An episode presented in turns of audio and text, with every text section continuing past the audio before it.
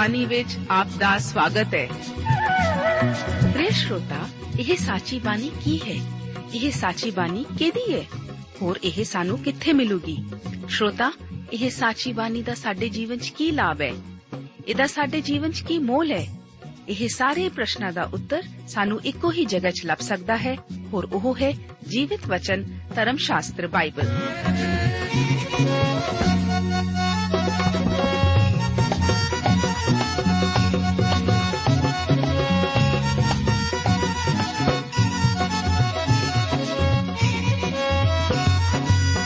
ਧਰਮ ਸ਼ਾਸਤਰ ਬਾਈਬਲ। ਉਹੀ ਜੀਵਿਤ ਵਚਨ ਦਾ ਅਸੀਂ ਇਸ ਕਾਰਜਕ੍ਰਮ ਵਿੱਚ ਅਧਿਐਨ ਕਰਾਂਗੇ।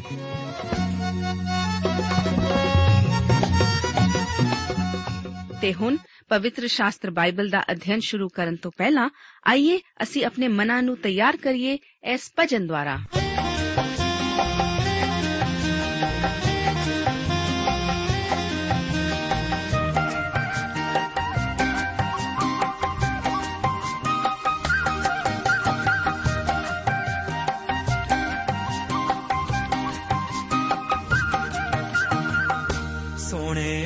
ਸੋਹਣਿਓ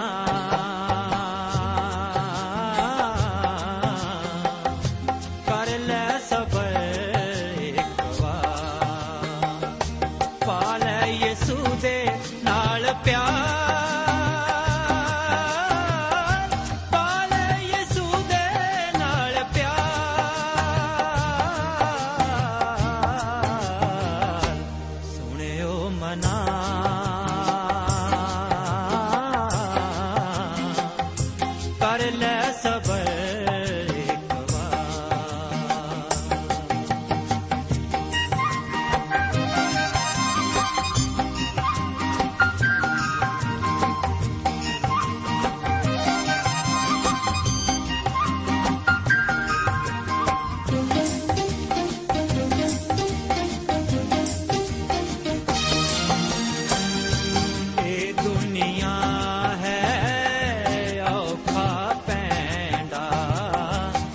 ਦੁਨੀਆ ਹੈ।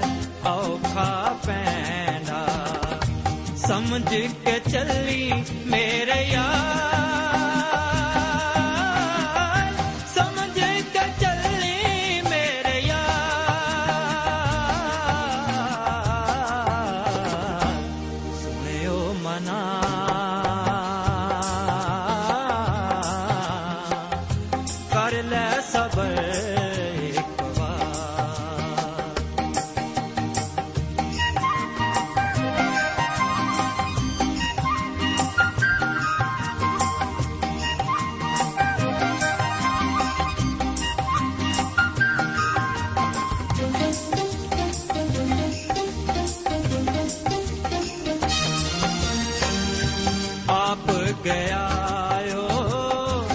ਵਿੱਚ ਅਸਮਾਨੀ ਆਪ ਗਿਆ ਓ ਵਿੱਚ ਅਸਮਾਨੀ।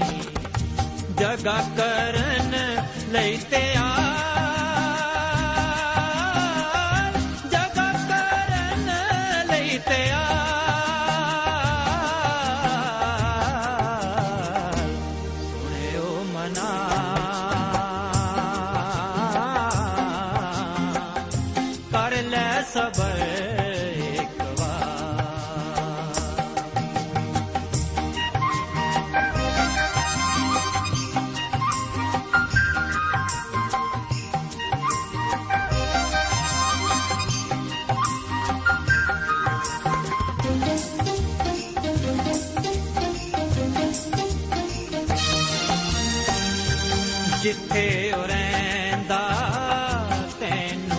ਰੱਖੇਗਾ ਜਿੱਥੇ ਉਹ ਰਹਿੰਦਾ ਤੈਨੂੰ ਰੱਖੇਗਾ।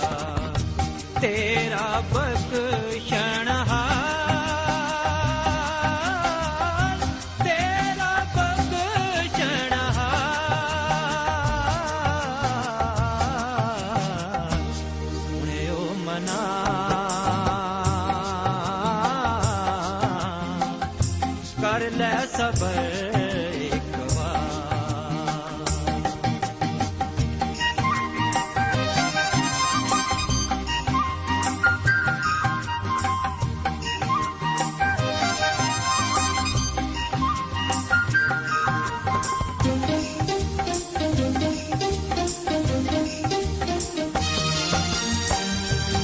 ਆ ਕੇ ਉਹ ਤੈਨੂੰ ਲੈ ਜਾ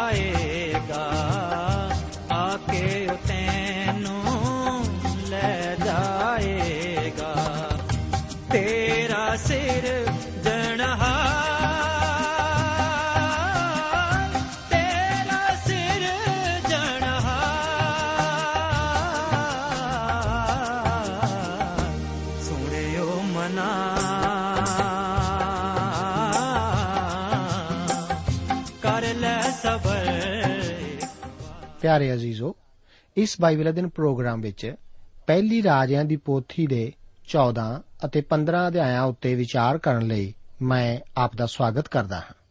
ਅਸੀਂ ਆਰੰਭ ਕਰਦੇ ਹਾਂ 14 ਅਧਿਆਇ ਨਾਲ। 14 ਅਧਿਆਇ ਵਿੱਚ ਯਾਰਾਬੁਆਮ ਅਤੇ ਰਹੋਬੁਆਮ ਦੇ ਰਾਜਾਂ ਦਾ ਵਰਣਨ ਹੈ ਅਤੇ ਇਹ ਵੰਡੇ ਹੋਏ ਰਾਜ ਰਾਜਿਆਂ ਦੀ ਲਿਖਤ ਦਾ ਆਧਾਰ ਤਿਆਰ ਕਰਦਾ ਹੈ। ਇਸਰਾਇਲ ਦੇ ਉੱਤਰੀ ਰਾਜ ਵਿੱਚ ਇੱਕ ਵੀ ਚੰਗਾ ਰਾਜਾ ਨਹੀਂ ਸੀ। ਉਹਨਾਂ ਵਿੱਚ ਸਾਰਿਆਂ ਦੇ ਸਾਰੇ 19 ਬੁਰੇ ਰਾਜੇ ਸਨ।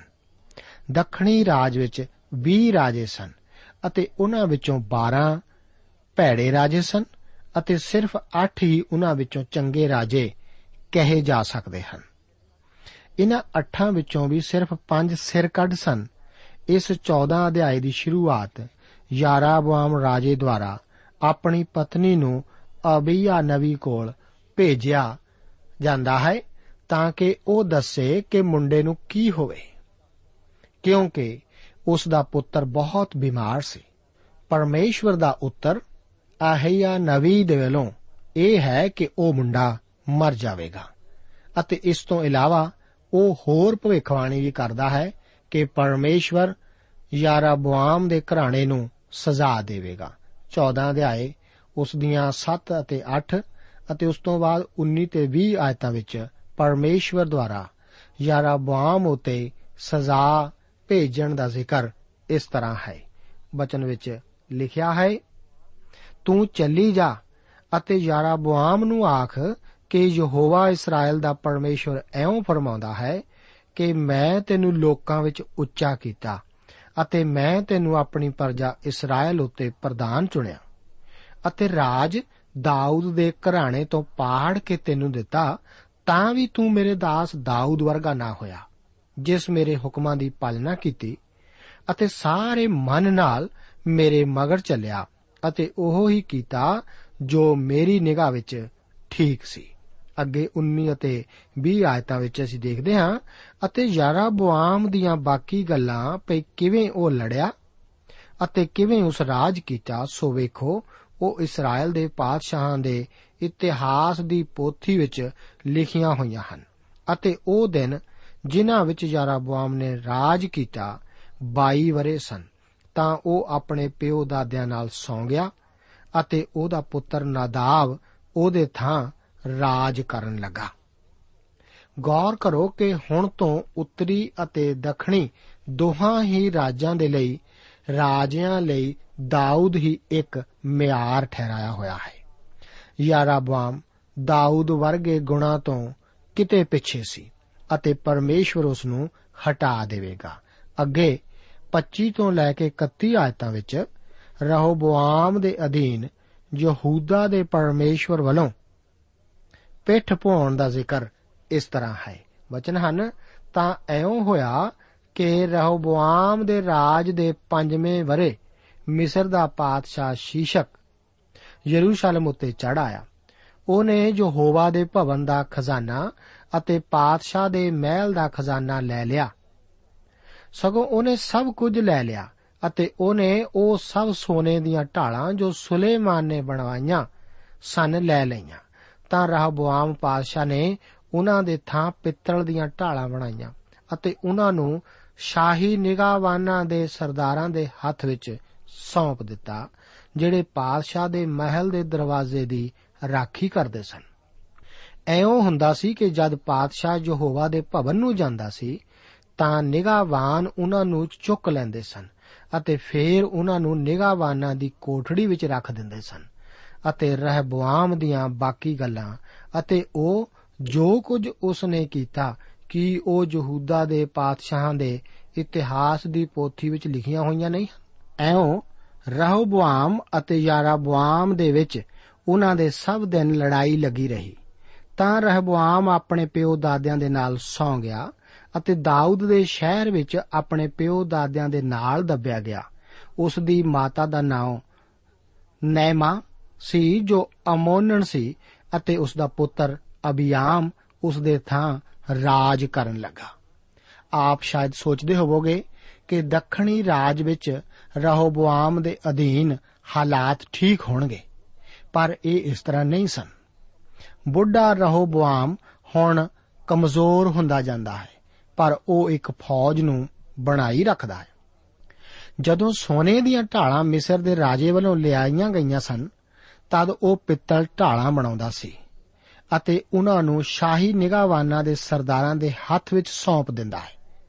ਅੱਗੇ ਸਾਨੂੰ ਦੱਸਿਆ ਗਿਆ ਹੈ ਕਿ ਗ੍ਰਹਿ ਯੁੱਧ ਛਿੜ ਗਿਆ ਸੀ ਅਤੇ ਆਖਰ ਵਿੱਚ ਰਹੋਬਵਾਮ ਮਰ ਜਾਂਦਾ ਹੈ। ਅੱਗੇ 15 ਅਧਿਆਏ ਵਿੱਚ ਵੰਡੇ ਹੋਏ ਰਾਜ ਦੇ ਰਾਜਿਆਂ ਦਾ ਜ਼ਿਕਰ ਹੈ। 15 ਅਧਿਆਏ ਵਿੱਚ ਯਹੂਦਾ ਦੇ ਦੋ ਰਾਜਿਆਂ ਦਾ ਜ਼ਿਕਰ ਹੈ। ਇੱਕ ਹੈ ਅਬੀਆਮ, ਜੋ ਕਿ ਪਾਪੀ ਰਾਜਾ ਸੀ ਅਤੇ ਦੂਜਾ ਹੈ ਆਸਾ, ਜੋ ਕਿ ਇੱਕ ਨੇਕ ਰਾਜਾ ਸੀ।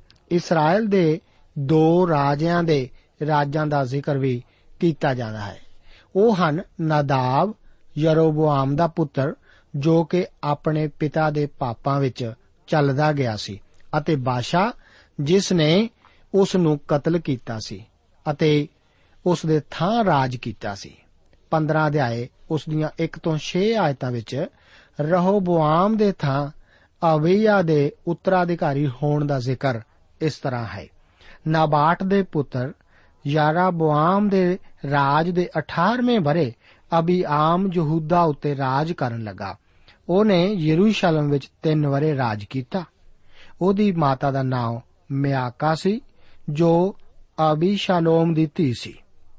ਉਹ ਆਪਣੇ ਪਿਤਾ ਦੇ ਉਹਨਾਂ ਸਭਨਾ ਪਾਪਾਂ ਦੇ ਪਿੱਛੇ ਲੱਗਾ, ਜੋ ਉਹ ਅੱਗੇ ਕਰਦਾ ਸੀ ਅਤੇ ਉਹਦਾ ਮਨ ਯਹੋਵਾ ਆਪਣੇ ਪਰਮੇਸ਼ਵਰ ਦੇ ਨਾਲ ਠੀਕ ਨਹੀਂ ਸੀ, ਜਿਵੇਂ ਉਹਦੇ ਪਿਤਾ ਦਾਊਦ ਦਾ ਮਨ ਸੀ। ਤਾਂ ਵੀ ਦਾਊਦ ਦੇ ਕਾਰਨ ਯਹੋਵਾ ਉਸ ਦੇ ਪਰਮੇਸ਼ਵਰ ਨੇ ਯਰੂਸ਼ਲਮ ਵਿੱਚ ਇੱਕ ਚਿਰਾਗ ਦਿੱਤਾ, ਅਰਥਾਤ ਉਸ ਦੇ ਪੁੱਤਰ ਨੂੰ ਉਸ ਦੇ ਪਿੱਛੋਂ ਠਹਿਰਾਇਆ ਅਤੇ ਯਰੂਸ਼ਲਮ ਨੂੰ ਕਾਇਮ ਰੱਖਿਆ। ਕਿਉਂ ਜੋ ਦਾਊਦ ਨੇ ਉਹ ਕੀਤਾ ਜੋ ਯਹੋਵਾ ਦੀ ਨਿਗਾਹ ਵਿੱਚ ਠੀਕ ਸੀ ਅਤੇ ਆਪਣੇ ਜੀਵਨ ਦੇ ਸਭ ਦਿਨ ਉਸ ਸਾਰੇ ਤੋਂ ਜਿਹਦਾ ਉਸ ਨੂੰ ਹੁਕਮ ਸੀ ਹਿੱਤੀ ਉਰੀਆ ਦੀ ਗੱਲ ਤੋਂ ਬਿਨਾ ਕਿਸੇ ਪਾਸੇ ਨਾ ਹਿਤਿਆ। ਰਾਹੋਬੋਆਮ ਅਤੇ ਯਾਰਾਬੋਆਮ ਦੇ ਵਿੱਚ ਉਹਦੇ ਸਾਰੇ ਜੀਵਨ ਭਰ ਲੜਾਈ ਰਹੀ। ਮੈਂ ਮਹਿਸੂਸ ਕਰਦਾ ਹਾਂ ਕਿ ਜਦੋਂ ਅਸੀਂ ਹੁਣ ਬਚਨ ਦੇ ਇਸ ਹਿੱਸੇ ਵਿੱਚੋਂ ਗੁਜ਼ਰ ਰਹੇ ਹਾਂ, ਤਦ ਸਾਨੂੰ ਆਤਮਾ ਦੀ ਦੁੱਗਣੀ ਸਮਰੱਥਾ ਦੀ ਜ਼ਰੂਰਤ ਹੈ। 14 ਅਧਿਆਏ ਦੇ ਆਖਰੀ ਹਿੱਸੇ ਵਿੱਚ ਸਾਨੂੰ ਦੱਸਿਆ ਗਿਆ ਸੀ ਕਿ ਸੁਲੇਮਾਨ ਦੇ ਇੱਕ ਪੁੱਤਰ ਰਹੋਬੋਆਮ ਨੇ ਦੱਖਣੀ ਰਾਜ ਦੇ ਯਹੂਦਾ ਅਤੇ ਵਿੰਜਾਮੀਨ ਉੱਤੇ ਰਾਜ ਕੀਤਾ। ਅਤੇ ਯਾਰਾਬੋਆਮ ਨੇ ਇਸ ਉੱਤੇ ਉੱਤਰ ਵਿੱਚ ਰਾਜ ਕੀਤਾ ਸੀ। ਉਹੀ ਹੈ ਜਿਸ ਨੇ ਉੱਤਰੀ ਰਾਜ ਦੇ 10 ਗੋਤਾਂ ਦੁਆਰਾ ਕੀਤੀ ਬਗਾਵਤ ਦੀ ਅਗਵਾਈ ਕੀਤੀ ਸੀ। ਦੋਹਾਂ ਰਾਜਾਂ ਦੇ ਵਿਚਕਾਰ ਗ੍ਰਹਿ ਯੁੱਧ ਜਾਰੀ ਰਿਹਾ। ਇਹ ਦੋ ਭਰਾਵਾਂ ਦੀ ਆਪਸੀ ਕੌੜੀ ਲੜਾਈ ਸੀ ਅਤੇ ਇਸ ਵਰਗੀ ਹੋਰ ਕੁਝ ਵੀ ਭੈੜੀ ਗੱਲ ਨਹੀਂ ਹੋ ਸਕਦੀ। ਅਸੀਂ ਇਹ ਵੀ ਦੇਖਿਆ ਹੈ ਕਿ ਅਜੇ ਤੱਕ ਕੋਈ ਵੀ ਰਾਜਾ ਇਹੋ ਜਿਹਾ ਨਹੀਂ ਸੀ ਹੋਇਆ ਜੋ ਕਿ ਨੇਕ ਹੋਵੇ। ਅਸਲ ਵਿੱਚ ਇਸਰਾਇਲ ਵਿੱਚ ਤਾਂ ਕੋਈ ਵੀ ਨੇਕ ਰਾਜਾ ਹੋਇਆ ਹੀ ਨਹੀਂ ਸੀ। ਸਿਰਫ ਦਾਊਦ ਦੀ ਅੰਸ਼ ਵਿੱਚੋਂ 8 ਨੇਕ ਰਾਜੇ ਸਨ ਜੋ ਕਿ ਦੱਖਣੀ ਰਾਜ ਯਹੂਦਾ ਵਿੱਚ ਰਾਜ ਕਰਦੇ ਸਨ।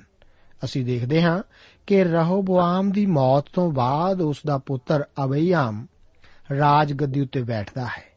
ਇਸ ਵਚਨ ਦੇ ਭਾਗ ਵਿੱਚ ਆਪ ਦੇਖੋਗੇ ਕਿ ਇੱਕ ਬਹੁਤ ਹੀ ਦਿਲਚਸਪ ਗੱਲ ਦੇਖਣ ਨੂੰ ਮਿਲਦੀ ਹੈ। ਹਰ ਵਾਰ ਜਦੋਂ ਕਿਸੇ ਰਾਜੇ ਦਾ ਜ਼ਿਕਰ ਕੀਤਾ ਜਾਂਦਾ ਹੈ, ਉਸ ਦੀ ਮਾਂ ਦਾ ਜ਼ਿਕਰ ਵੀ ਕੀਤਾ ਗਿਆ ਹੈ। ਇਹ ਤਾਂ ਅਸੁਭਾਵਿਕ ਹੀ ਹੈ। ਸਾਨੂੰ ਆਮ ਤੌਰ ਤੇ ਦੱਸਿਆ ਜਾਂਦਾ ਹੈ ਕਿ ਕਿਸੇ ਮਨੁੱਖ ਦਾ ਪਿਤਾ ਕੌਣ ਸੀ ਅਤੇ ਉਹ ਕਿਸ ਦਾ ਉੱਤਰਾਧਿਕਾਰੀ ਬਣਿਆ। ਪਰ ਬਚਨ ਦੇ ਇਸ ਹਿੱਸੇ ਵਿੱਚ ਮਾਂ ਦਾ ਨਾਮ ਬਾਰ-ਬਾਰ ਦੱਸਿਆ ਗਿਆ ਹੈ। ਅਜਿਹਾ ਕਿਉਂ? ਕਿਉਂਕਿ ਆਪਣੇ ਪੁੱਤਰ ਦੀ ਜ਼ਿੰਦਗੀ ਨੂੰ ਪ੍ਰਭਾਵਿਤ ਕਰਨ ਵਿੱਚ ਹਰ ਮਾਂ ਦਾ ਇੱਕ ਬਹੁਤ ਵੱਡਾ ਯੋਗਦਾਨ ਸੀ। ਇੱਥੇ ਮੇਰਾ ਵਿਚਾਰ ਹੈ ਕਿ ਹਰ ਇੱਕ ਰਾਜੇ ਦੇ ਨਾਂ ਦੇ ਨਾਲ ਉਸ ਦੀ ਮਾਂ ਦਾ ਨਾਂ ਲਿਖਣ ਦਾ ਕਾਰਨ ਖਾਸ ਤੌਰ ਤੇ ਹਰ ਬੁਰੇ ਰਾਜੇ ਦੇ ਨਾਲ ਇਹ ਸੀ ਕਿਉਂਕਿ ਉਸ ਦੁਆਰਾ ਇਹ ਰਾਹ ਚੁਣਨ ਲਈ ਉਹ ਮਾਂ ਵੀ ਕਿਸੇ ਹੱਦ ਤੱਕ ਜ਼ਿੰਮੇਵਾਰ ਸੀ। ਇਸੇ ਤਰ੍ਹਾਂ ਜਦੋਂ ਕੋਈ ਰਾਜਾ ਨੇਕ ਹੈ ਸੀ, ਉਸ ਵਾਸਤੇ ਵੀ ਮਾਂ ਕਿਸੇ ਹੱਦ ਤੱਕ ਜ਼ਿੰਮੇਵਾਰ ਸੀ। ਉਸ ਨੂੰ ਉਸ ਵਾਸਤੇ ਜ਼ਰੂਰ ਜ਼ਿੰਮੇਵਾਰ ਹੋਣਾ ਹੀ ਪਵੇਗਾ। ਆਪ ਅਤੇ ਮੈਂ ਇੱਕ ਇਹੋ ਜਿਹੇ ਸਮੇਂ ਵਿੱਚ ਰਹਿ ਰਹੇ ਹਾਂ ਜਦੋਂ ਕਿ ਨੌਜਵਾਨਾਂ ਉੱਤੇ ਬਹੁਤ ਸਾਰਾ ਦੋਸ਼ ਅਤੇ ਸਜ਼ਾ ਝਾੜ ਦਿੱਤਾ ਜਾਂਦਾ ਹੈ, ਜੋ ਕਿ ਅਵਾਰਾ, ਦੁਰਾਚਾਰੀ ਅਤੇ ਹਰਜਾਈ ਬਣ ਜਾਂਦੇ ਹਨ। ਮੈਂ ਜਾਣਦਾ ਹਾਂ ਕਿ ਇਹ ਸਮੱਸਿਆ ਕਿਸੇ ਸਮਾਸੀਹੀ ਘਰਾਣੇ ਵਿੱਚੋਂ ਹੀ ਉੱਭਰ ਸਕਦੀ ਹੈ। ਪਰ ਆਮ ਤੌਰ ਤੇ ਇੱਕ ਨੌਜਵਾਨ ਮਨੁੱਖ ਦੇ ਪਿਛੋਕੜ ਦਾ ਇਸ ਵਿੱਚ ਇੱਕ ਬਹੁਤ ਵੱਡਾ ਯੋਗਦਾਨ ਹੁੰਦਾ ਹੈ। ਜਿਸ ਪਾਸੇ ਨੂੰ ਵੀ ਉਹ ਚੁਣਦਾ ਹੈ। ਮੇਰੇ ਦੋਸਤ, ਆਮ ਤੌਰ ਤੇ ਇਹਨਾਂ ਨੌਜਵਾਨਾਂ ਦੀ ਇੱਕ ਮਾਂ ਹੁੰਦੀ ਹੈ, ਜੋ ਕਿ ਇਹਨਾਂ ਨੌਜਵਾਨਾਂ ਦੁਆਰਾ ਚੁਣੇ ਜਾਣ ਵਾਲੇ ਰਾਸਤੇ ਅਤੇ ਤੌਰ ਤਰੀਕੇ ਲਈ ਜ਼ਿੰਮੇਵਾਰ ਹੁੰਦੀ ਹੈ। ਆਪ ਇਸ ਤੋਂ ਬਚ ਨਹੀਂ ਸਕਦੇ। ਮੈਂ ਜਾਣਦਾ ਹਾਂ ਕਿ ਇਸ ਦੁਆਰਾ ਬਹੁਤ ਦੁੱਖ ਹੁੰਦਾ ਹੈ, ਪਰ ਸਾਨੂੰ ਇਹ ਜਾਣਨ ਦੀ ਜ਼ਰੂਰਤ ਹੈ ਕਿ ਇੱਕ ਮਾਂ ਕੋਲ ਬਹੁਤ ਵੱਡਾ ਮੌਕਾ ਸੀ, ਜਦੋਂ ਕਿ ਉਹ ਇਸ ਛੋਟੇ ਬੱਚੇ ਨੂੰ ਪ੍ਰਭਾਵਿਤ ਕਰ ਸਕਦੀ ਸੀ ਅਤੇ ਜੇਕਰ ਇਹ ਛੋਟਾ ਬੱਚਾ ਹੁਣ ਵੱਡਾ ਹੋ ਕੇ ਮਹਿਸੂਸ ਕਰਨ ਲੱਗ ਪਿਆ ਹੈ ਕਿ ਉਹ ਤਾਂ ਤਿਆਗਿਆ ਗਿਆ, ਅਣਚਾਹਿਆ ਜਾਂਦਾ ਅਤੇ ਨਾ ਪਿਆਰ ਕੀਤਾ ਜਾਂਦਾ ਹੈ, ਤਾਂ ਹੋ ਸਕਦਾ ਹੈ ਕਿ ਮਾਂ ਨੂੰ ਰੁਕ ਕੇ ਸੋਚਣਾ ਪਵੇ। ਕਿਸੇ ਪ੍ਰਚਾਰਕ ਸੰਸਥਾ ਦੀ ਪ੍ਰਧਾਨ ਹੋਣ, ਕਿਸੇ ਟੋਲੀ ਨਾਲ ਮਿਲ ਕੇ ਭਜਨ ਗਾਉਣ ਅਤੇ ਕਲੀਸਿਆ ਵਿੱਚ ਕਿਸੇ ਹੋਰ ਕੰਮ ਨੂੰ ਕਰਨ ਨਾਲੋਂ ਇੱਕ ਮਾਂ ਪਰਮੇਸ਼ਵਰ ਵਾਸਤੇ ਹੋਰ ਵੀ ਅੱਛੇ ਤਰੀਕੇ ਨਾਲ ਇਸਤੇਮਾਲ ਹੋ ਸਕਦੀ ਹੈ। ਜੇਕਰ ਉਹ ਕਿਸੇ ਦਿਨ ਘਰ ਵਿੱਚ ਰਹਿ ਕੇ ਆਪਣੇ ਛੋਟੇ ਬੱਚੇ ਨੂੰ ਆਪਣੀਆਂ ਬਾਹਾਂ ਵਿੱਚ ਲੈ ਕੇ ਉਸ ਨਾਲ ਲਾਡ ਕਰੇ ਅਤੇ ਉਸ ਨੂੰ ਇਹ ਅਹਿਸਾਸ ਕਰਾਵੇ ਕਿ ਉਹ ਸੱਚਮੁੱਚ ਉਸ ਦੀ ਕਿੰਨੀ ਸ਼ਲਾਘਾ ਕਰਦੀ ਹੈ। ਅੱਜ ਸਾਡੇ ਜ਼ਮਾਨੇ ਵਿੱਚ ਇਸ ਤੋਂ ਮੂੰਹ ਮੋੜਿਆ ਜਾਂਦਾ ਹੈ। ਸਭ ਤੋਂ ਵੱਡੀ ਸਮੱਸਿਆ ਤਾਂ ਅੱਜ ਕੱਲ ਦੇ ਨੌਜਵਾਨ ਜੋੜਿਆਂ ਲਈ ਇੱਕ ਛੋਟੇ ਬੱਚੇ ਦੀ ਦੇਖਭਾਲ ਕਰਨ ਲਈ ਕਿਸੇ ਇਹੋ ਜਿਹੀ ਔਰਤ ਨੂੰ ਭਾਲਣ ਦੀ ਹੈ, ਜੋ ਕਿ ਉਹਨਾਂ ਦੀ ਗੈਰ ਹਾਜ਼ਰੀ ਵਿੱਚ ਇੱਕ ਬਾਲਕ ਦੀ ਦੇਖਭਾਲ ਕਰ ਸਕੇ। ਮੈਂ ਆਪ ਨੂੰ ਦੱਸ ਦੇਵਾਂ ਕਿ ਅਸਲੀ ਲੋੜ ਤਾਂ ਸਾਨੂੰ ਕੁਝ ਮਾਵਾਂ ਦੀ ਅਗਵਾਈ ਕਰਨ ਵਾਲੀਆਂ ਔਰਤਾਂ ਦੀ ਹੈ, ਜੋ ਕਿ ਛੋਟੇ-ਛੋਟੇ ਬਾਲਕਾਂ ਨੂੰ ਸਿੱਖਿਆ ਦੇਣ ਲਈ ਸਮਾਂ ਗੁਜ਼ਾਰ ਰਹੀਆਂ ਹਨ। ਮੇਰੇ ਦੋਸਤ, ਇੱਕ ਬਾਲਕ ਨੂੰ ਵੱਡਾ ਕਰਨ ਲਈ ਸਮਾਂ ਅਤੇ ਲਾਡ ਦੋਹਾਂ ਦੀ ਬਹੁਤ ਜ਼ਰੂਰਤ ਹੈ। ਇਹ ਬਹੁਤ ਹੀ ਮਹੱਤਵਪੂਰਨ ਹੈ।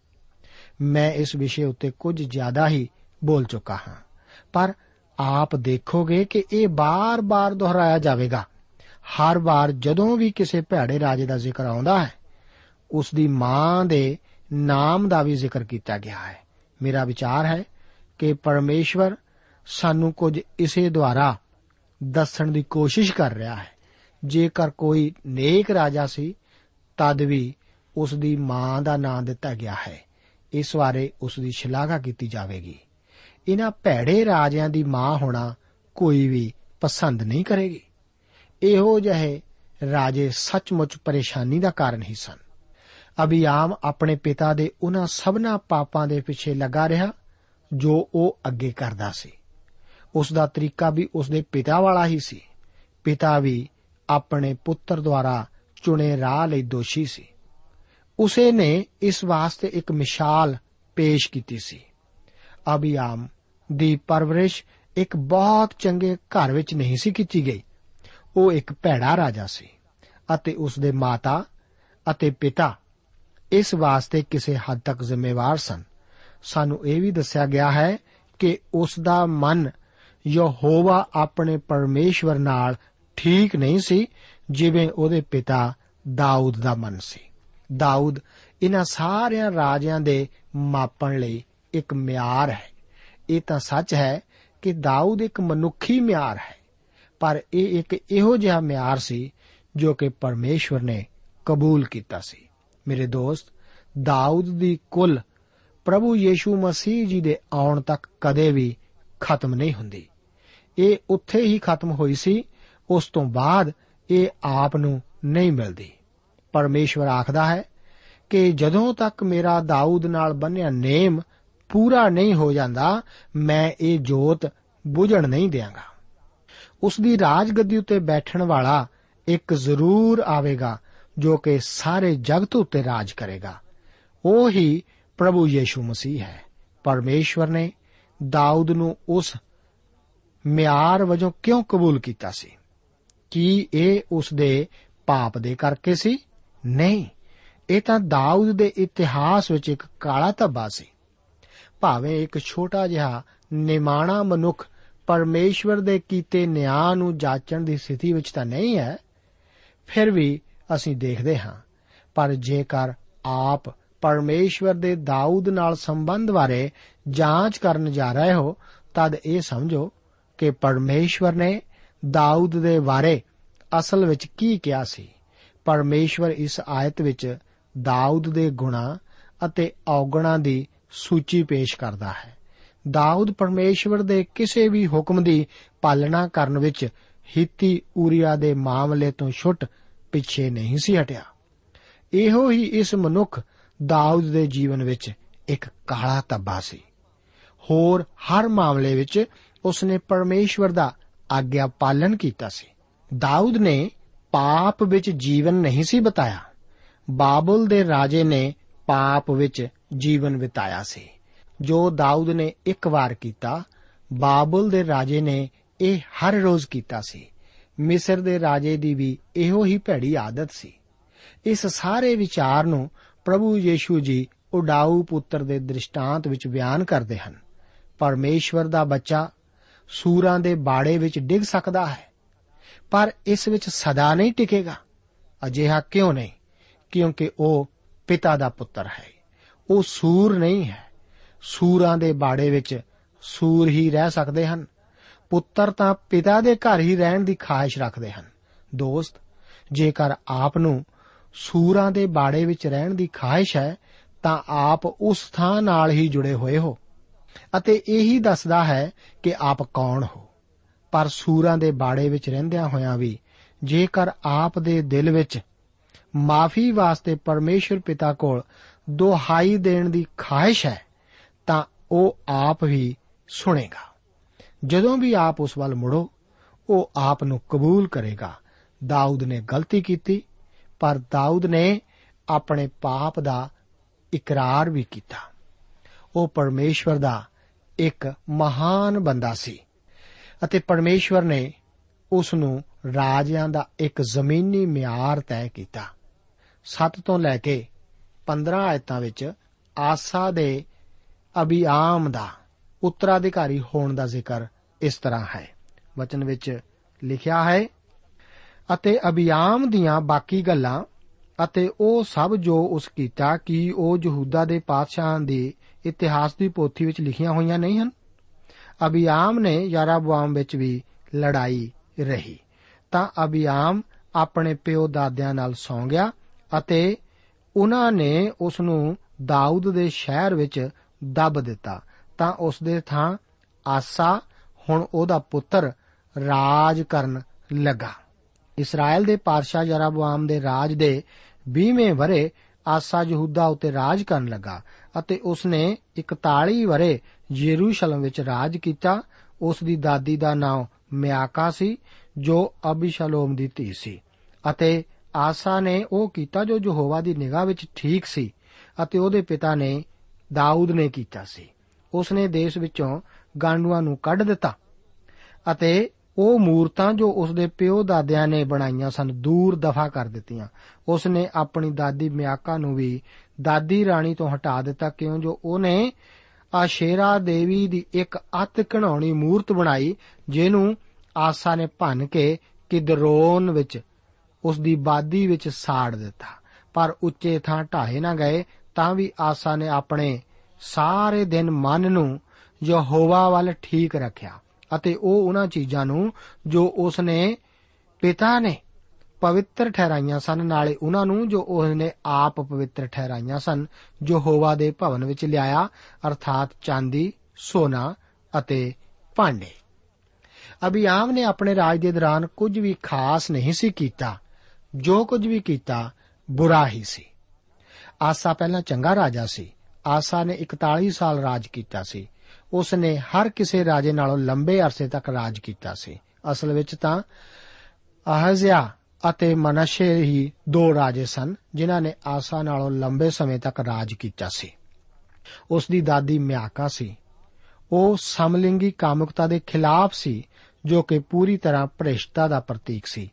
ਉਸ ਨੇ ਇਸ ਸਮੱਸਿਆ ਨਾਲ ਠੀਕ-ਠੀਕ ਜੂਝਿਆ ਅਤੇ ਉਹ ਦਾਊਦ ਦੇ ਮਿਆਰ ਵਿੱਚ ਪੂਰਾ ਉਤਰਿਆ ਸੀ। ਉਸ ਨੇ ਬਿਆਸਾ ਨਾਲ ਯੁੱਧ ਕੀਤਾ।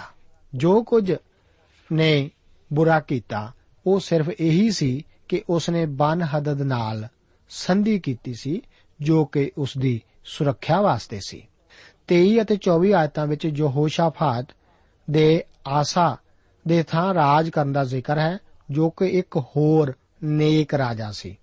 25 ਤੋਂ ਲੈ ਕੇ 34 ਆਇਤਾਂ ਵਿੱਚ ਨਾਦਾਬ ਦੇ ਮਾਰੇ ਜਾਣ ਅਤੇ ਬਿਆਸਾ ਦੇ ਰਾਜ ਗੱਦੀ ਉੱਤੇ ਬੈਠਣ ਦਾ ਜ਼ਿਕਰ ਹੈ। ਨਾਦਾਬ ਨੇ 2 ਸਾਲ ਇਸਰਾਇਲ ਉੱਤੇ ਰਾਜ ਕੀਤਾ।